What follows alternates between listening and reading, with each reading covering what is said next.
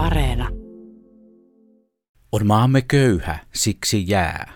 Loihe aikanaan runolemaan Johan Ludwig Runeberg.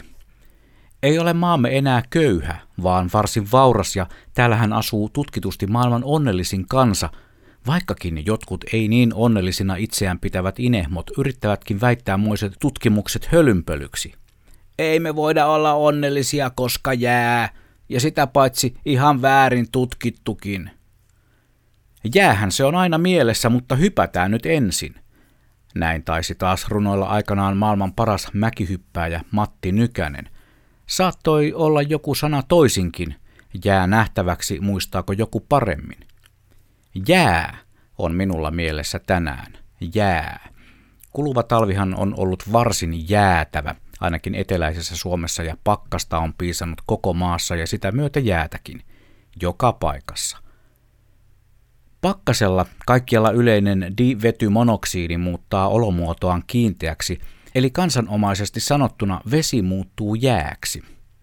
Jää on siitä vekkuli veden olomuoto, että siitä voi ottaa ilon irti, tai sitä voi suorastaan vihata, riippuu täysin tilanteesta. Juomalasissa puhtaasta vedestä tehty jää ilahduttaa virvokkeen nauttijaa ja tuo mukanaan hövelin olon tai ainakin hetkellisen virkistyksen kuumaan tilanteeseen kun taas epäpuhdas vesi jäädytettynä samassa tilanteessa aikaan saattaa ainakin hetkellisen vatsan sekaisin menon ja pahimmassa tapauksessa vie vieläkin pidemmälle. Likainen jää ei siis hyvä, eli ei jatkoon. Mutta jää luonnossa, se on erinomaisen mielenkiintoinen havainnoitava, ja satunnaiselle luontokuvaajalle ehdottomasti helpompi kohde kuin vaikkapa usein halutut linnut. Jää ei lennä pois – ja useimmiten sen lähellekin pääsee jään siitä sen enempää välittämättä. Aina ei tosin kannata mennä jään päälle kuvaamaan, ellei ole aivan varma jään kantokyvystä.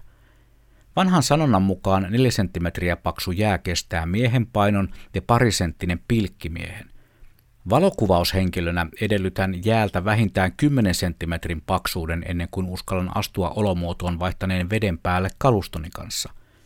En minä nyt niin painava sentään ole, etteikö neljästä viiteen senttiä jää kestäisi allani, mutta muistikorttini ovat 256 gigaisia ja se kuulostaa enemmältä kuin sporttisen vartaloni kaikki 80 kiloa.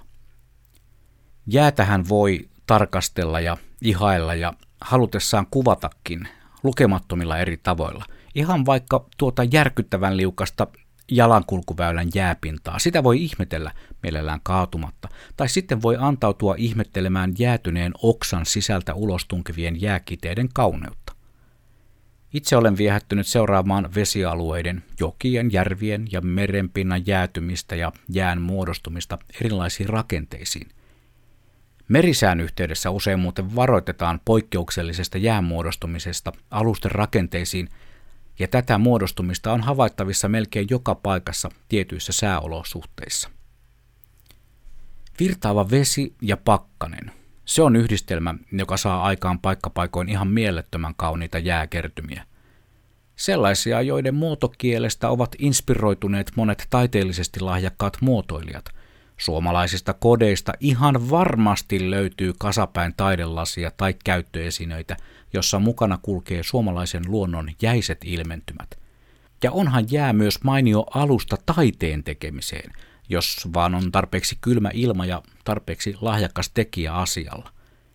Jääveistokset, ne elävät oman aikansa ulkoilmanäyttelyissä ja sitten ne sulavat pois, ihan kuin se jouluauton perinnetarinan lumiukko – ja jäästä voi itsekin tehdä taidetta, itse sellaista, vaikkei olisikaan taidekoulun eteistä pidemmälle päässyt.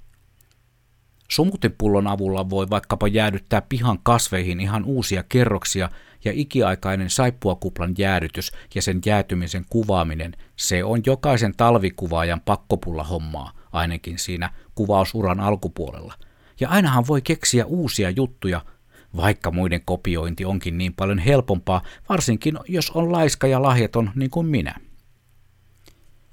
Jään kaikkinainen tarkastelu noin luontohavainton mielessä on, kuten sanoin, helpompaa tietyllä tapaa kuin vaikkapa ilveksen tarkkailu ja kuvaaminen. Ei tarvitse kököttää piilokojussa tuntikausia, vaan havaintoja voi tehdä melkein missä tahansa, eikä se jäinen kohde karkaa, vaikka sattuisi aivastamaan väärällä hetkellä, tai vaikkapa ne eväspaperit vähän rapisisivat. Ei, jää pysyy paikallaan, kunnes sulaa.